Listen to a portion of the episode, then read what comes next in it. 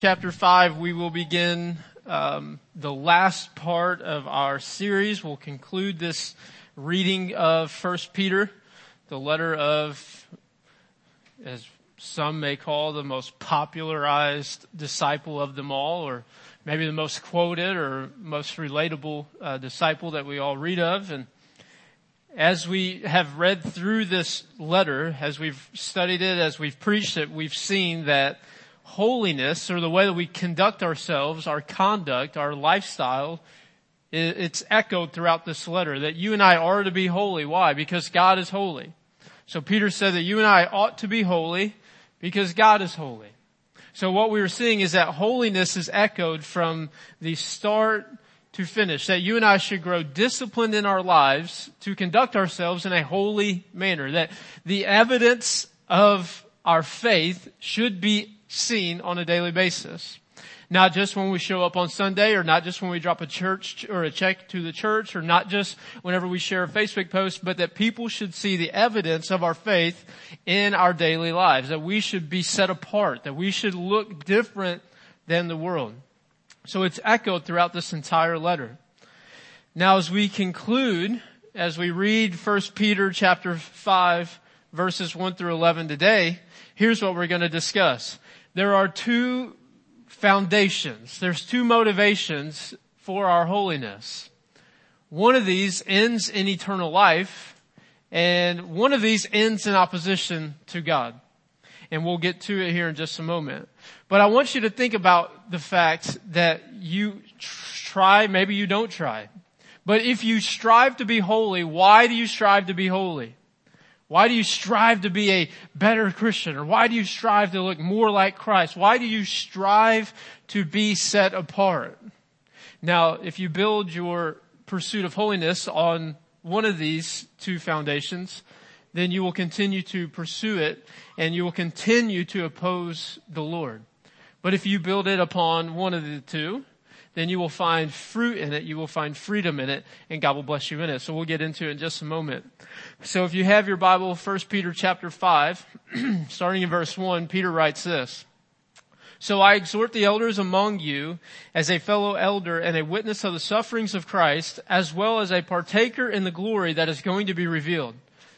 Shepherd the flock of God that is among you, exercising oversight, not under compulsion, but willingly, as God would have you not for shameful gain, but eagerly, not diminishing over those in your charge, but being examples to the flock. And when the chief shepherd appears, you will receive the unfading crown of glory.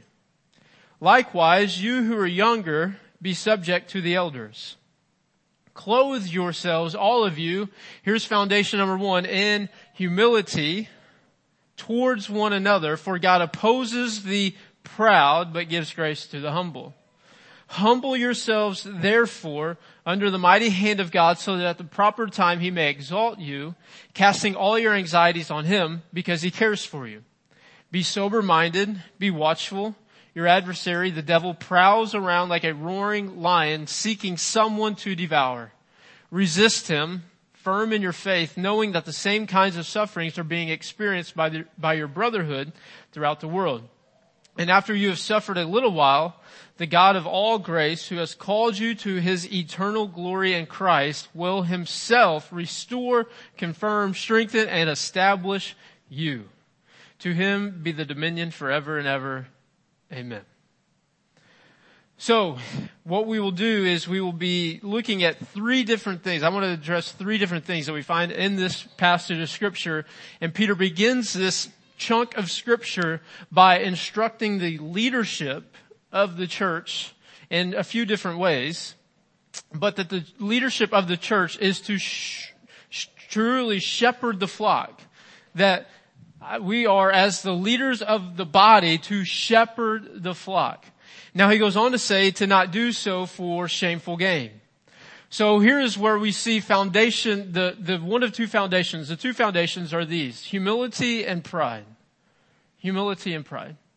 So if you build your pursuit of holiness on humility. You will constantly humble yourself, be reminded of God's goodness, of His mercy and of His grace, and of your undeserving life that you are, an undeserving person that you are, and, and you will be constantly thirsting and hungry for the righteousness of the Lord. Now if you build your foundation on pride, here's what happens. You will begin to live more and more in a holy way, but what will happen is you will live so just to be better than your neighbor.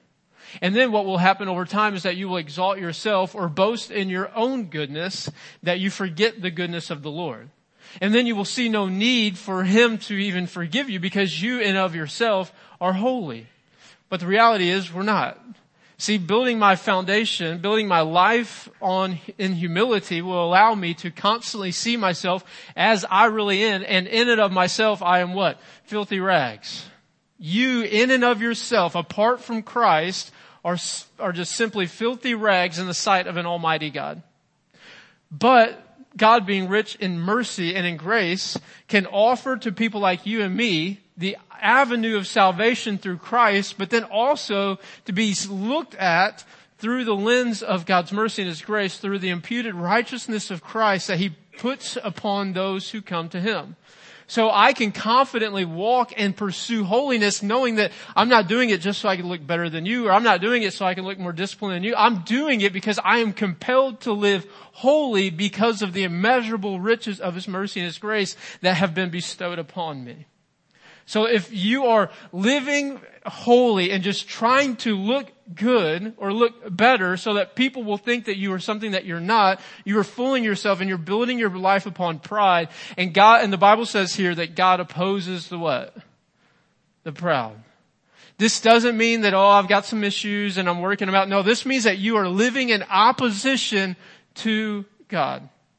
So Peter starts by addressing the leadership that they are to possess humility in the way that they serve one another, not doing so under uh, compulsion, but willingly, and not doing so for shameful gain, but to do so eagerly. So as we think about leadership, the leadership of the body should be eager to set the example of holiness for the body. And they should do so knowing that they aren't doing it for their own gain.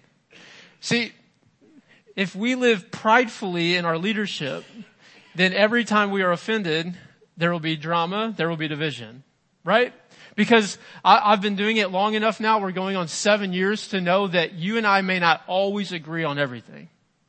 I may preach something that you don't agree with and you may respond to me with something I don't agree with. But the beautiful thing is this. If I make this about me, then I will be always on edge. I will be constantly feeling defeated and I will constantly be offended because if you were to ask any of our leaders here, if few of you here, um, has every church member agree with every decision that you've made?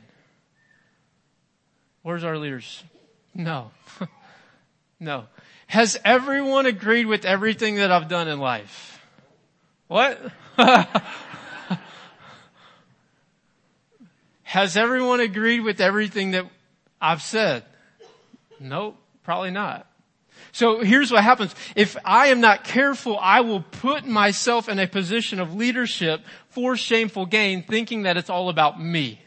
And then whenever you are upset with me, or whenever you and I don't agree on every little thing, or whenever I prefer this thing, or you prefer that thing, that I will take it as an attack, and I will constantly be offended, right? Or you will constantly be offended, and then what will happen is division will begin to grow, strife will be there, and then ultimately we go our own ways. Right?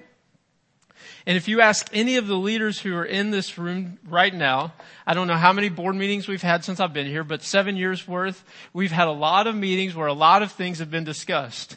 And not all the time is everything agreed upon in, in a unanimous way. There's always differences of opinion, but here's the thing. If I'm not careful, I will preach and lead in a way that you become followers of me. Shame on me. If I preach and teach in a way that you become a fan of who I am, shame on me. Because my responsibility, my mission is to preach the good news of Christ. My responsibility, my mission is to preach the Bible in its entirety and not keeping things away or not trying to add to. And here's the reality of that. If I preach the Bible in the fullness of God's Word, there's going to be times where your toes are stepped on. There's going to be times where you may not be a big fan of me, but in order for me to do what God has called me to do, I have to be more concerned about His opinion than yours.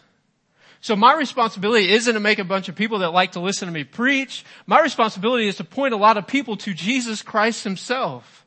My responsibility is to preach and lead in a way that you pursue the righteousness of God rather than wanting to listen or be like me. I've always said that one of the biggest things that I can do is to know that whenever I leave here, whenever that may be, that the church continues to flourish. Why? Because you see it all the time. Preachers leave, people follow. Preachers leave, people follow. Now sometimes there's very good reason for it. Sometimes it's not.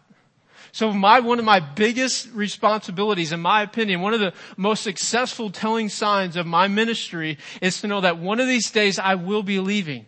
I don't know when it is. I don't have plans to leave anytime soon. I'm hoping that I can retire here and you all actually begin to like me one of these days and, and, and not just keep me around for my beautiful wife and all my kids and feel sorry for me along the way. But my responsibility isn't to pamper you. My responsibility isn't to tickle your ears. My responsibility is to point you to Christ so that your sin can be exposed and you can understand and come to appreciate the goodness of His mercy and His grace. That's my responsibility. And, and all of our leadership, that is our mission. To point the body to Christ. We do so in humility. Knowing that we can't do it in our, in and of our own strength, but by the grace of God, we can shepherd the flock. We can lead the flock. We can set the example for the flock. Secondly, Peter says, for all of you, meaning all of us, that we are to clothe ourselves with what? Humility. Humility towards one another, for God opposes, the proud, but gives grace to the humble.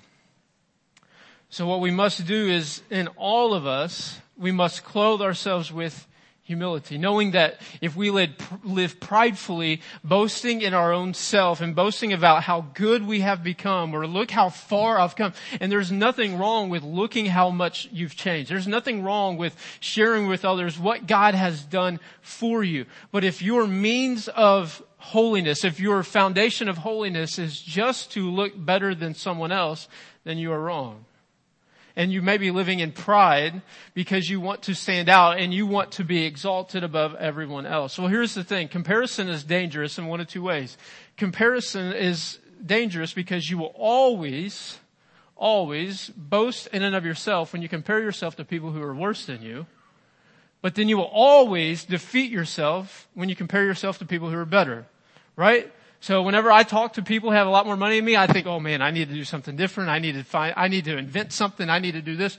But then whenever I talk to people that may not have as much money, where there's just like a few in the city, um, then I talk about, man, I must be doing okay. Whenever I talk about people who are better at preaching I always feel defeated. Whenever I think about people who may not be as, as skilled, which there are just a few, then I always think, man, I must be doing good. But here's what the reality is. If you are not careful, you will constantly compare yourselves to people who are worse than you, and you will boast in your excellence. You will boast in your goodness. And then you will look at people who are better than you, and you will defeat yourself, and you will write yourself off as a failure, constantly living in pride but God opposes the proud and he gives grace to the humble. We just talked about humility next door and this is a just shame, shameless plug for you if you do not go to Sunday school. I eagerly encourage you to do so so that you can come. Not only do you get fed food, but you get fed the word. You get fed fellowship. It's a beautiful time. So just come and and join us. But we talked about humility demonstrated to us by Christ, the one who could have boasted in front of everyone, the one that could have stood on a pedestal and preached to the world about how much greater he was than all of them and all of us. What did he do? He bowed to wash the feet of his disciples. He gave his life as a ransom for many. He did not come to be served, but to serve.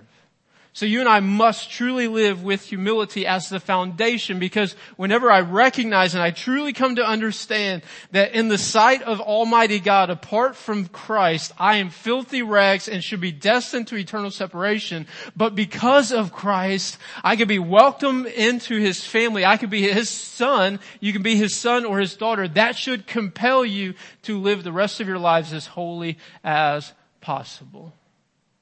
Your holiness should be as a, should be a result of the mercy and the grace that you have received from the Lord. So we see in this te- in this chunk of scripture, Peter is encouraging the leaders, the elders of the church, to set the example, to willingly serve and to sacrifice, to willingly meaning to humble oneself and to serve, to meet the needs not for shameful gain, not for their pride, not to feel good because people are calling them or not because people are looking up to them, but to do so as an example.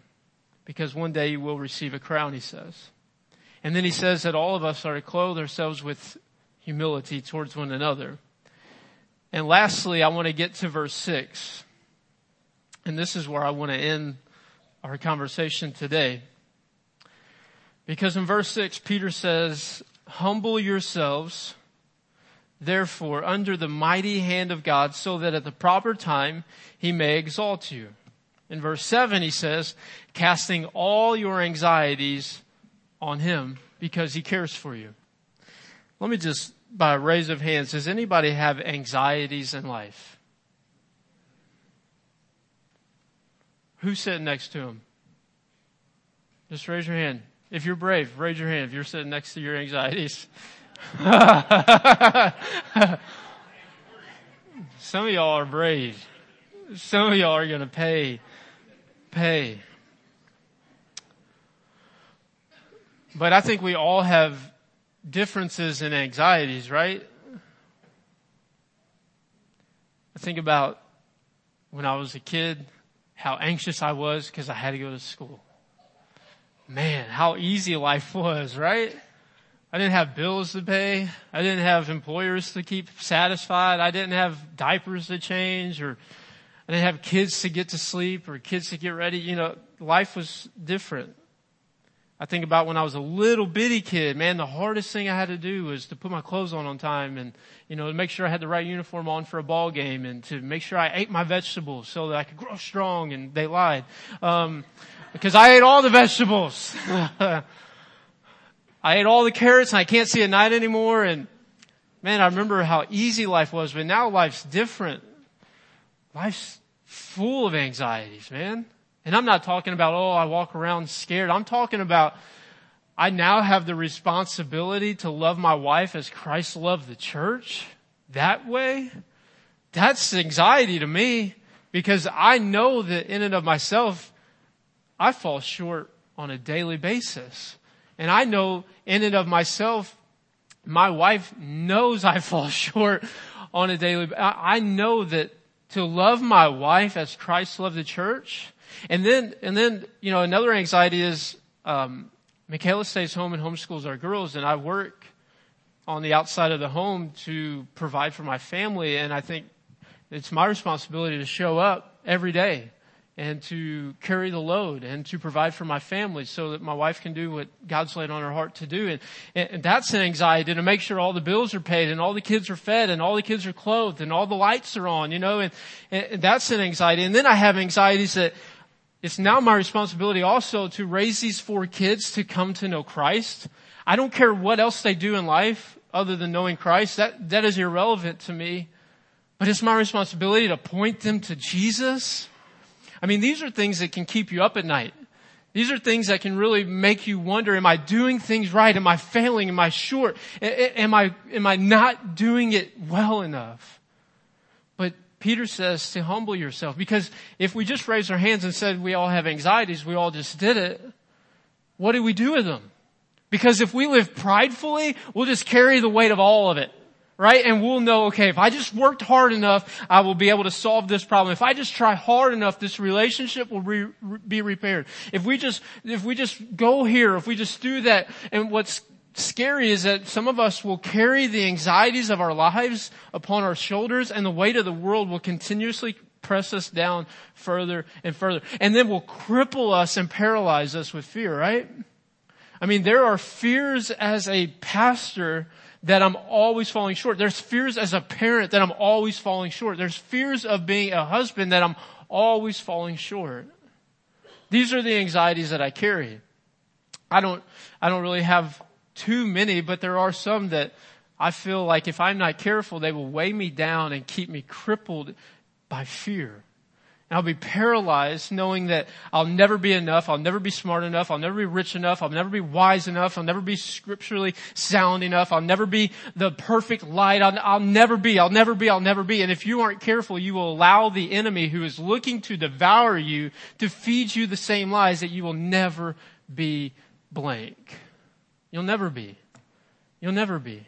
And then you'll just walk around anxious all the days of your life, constantly up at night, not being able to sleep, gaining weight, losing weight, gaining weight, losing weight, can't sleep, and just constantly overwhelmed, head's always hurting, and never feeling like you are enough, and constantly feeling like an outsider in all the circles of your life. Why? Because the devil is looking to devour you, and if you walk pridefully, you will think that, okay, over time I will fix this, over time I will accomplish this, and then what will happen is you will find yourself being crippled by fear, paralyzed by your weight of anxieties, and then an easy target for the enemy to devour. But the Bible says that you and I should humble ourselves under the mighty hand of God, casting all our anxieties on Him. Why? Because He cares for us. That is some of the most beautiful most beautiful scripture you can hear. That you can cast all of your anxieties onto Him because He cares for you. Now, casting doesn't just mean, okay, God, help me in my marriage or help me with my, my family or help me in my work or help me in my health. Not just praying it one time and making it known, but casting your anxieties literally means to change hands of one thing from your hand to his. Knowing that in faith that God is more than capable of hearing my cry, but he's also capable of doing something about it where I can't because now if I live pridefully, I will think that I can, but you will not. If I live pridefully, I'll think that I can fix all of my anxieties. I'll be able to answer all of life's questions. But if you will live humbly before the Lord and cast all your anxieties onto Him, what you will find is as you change hands from yours to His, He is more than capable of not just hearing you, but to do something about it. Sometimes in my life, I need help from the Lord in order to love my wife as Christ loved the church, I can't do it on my own. I need help from the Lord. In order for you to see your anxieties go away, in order for you to fulfill what God has called you to do, you cannot do it on your own. You need help from the Lord. In order for me to see my four girls be raised up to know Jesus one day, I cannot do it on my own. I need help from the Lord. In order for me to fulfill the responsibility that God has placed upon me as I stand behind this pulpit on a weekly basis and as I fulfill the other responsibilities of being a leader or a spiritual leader, I cannot do it alone. So here's what I want to do to conclude our service today. I want you, again, I'll ask by raise of hands, anyone have anxieties in life? Does anyone have anxieties that make you worry, make you doubt, make you fear, make you question, are you enough? Are you ever going to be enough? Will I ever be good enough? Will I ever be? Will I ever be? Here's what I want to offer to you. I want to offer a moment today as we conclude this service, as we conclude this conversation, for you to cast all your anxieties onto Him to know that God cares for you.